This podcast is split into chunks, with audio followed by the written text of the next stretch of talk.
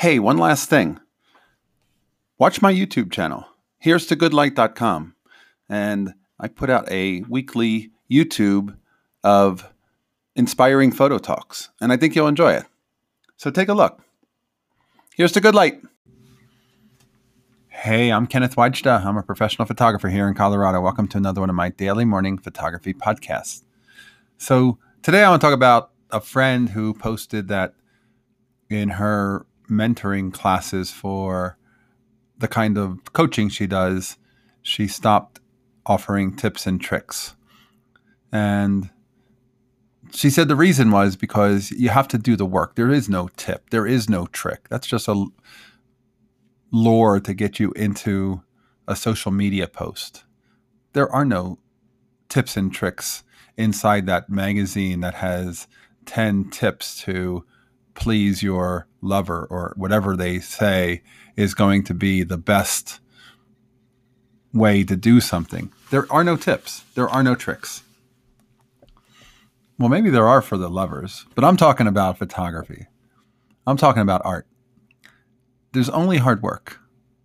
You have to go and do the work. You have to go and show up. And there's no quick answer. There's no secret sauce. There's no magic button that will say, okay, now I'm good because I found out this one trick that nobody had told me before. So if you see tips and tricks, if you are looking for a way to easily and quickly ascend into the upper echelons of photographers, remember, it's really easy for a third grader to get a trumpet and know nothing about it at the beginning of the September semester, and then by Christmas play in the school band. But that third grader is just playing basics. It's really easy to go from nothing to something. It's really hard to go from something to something great. As a photographer, you can pick up a camera or a phone and you can say, I'm making photos. You can go from nothing to something.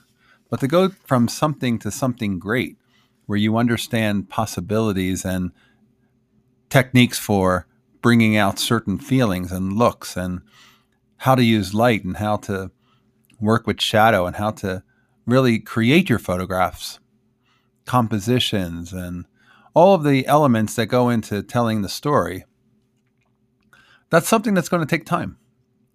And as I always recommend, I suggest you work a little bit every day, constantly.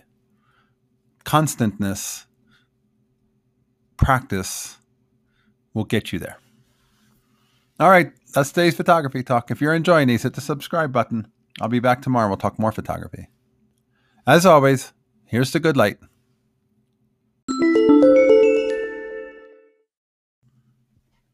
Just one quick reminder that we need photographers to contribute to the Wise Photo Project, and we need photographers from around the world. So if you are one, please join us.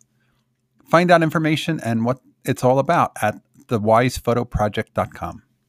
Thanks.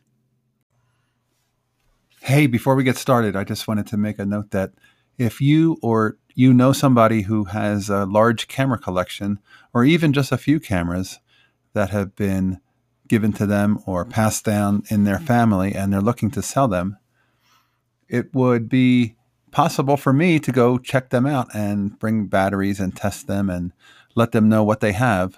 If you know somebody or you need that service, go to thecameraseller.com and I have information there about how I can do an in person consultation or online Zoom consultations and help you know exactly what that equipment is worth. So check it out, thecameraseller.com. Okay, on with the show.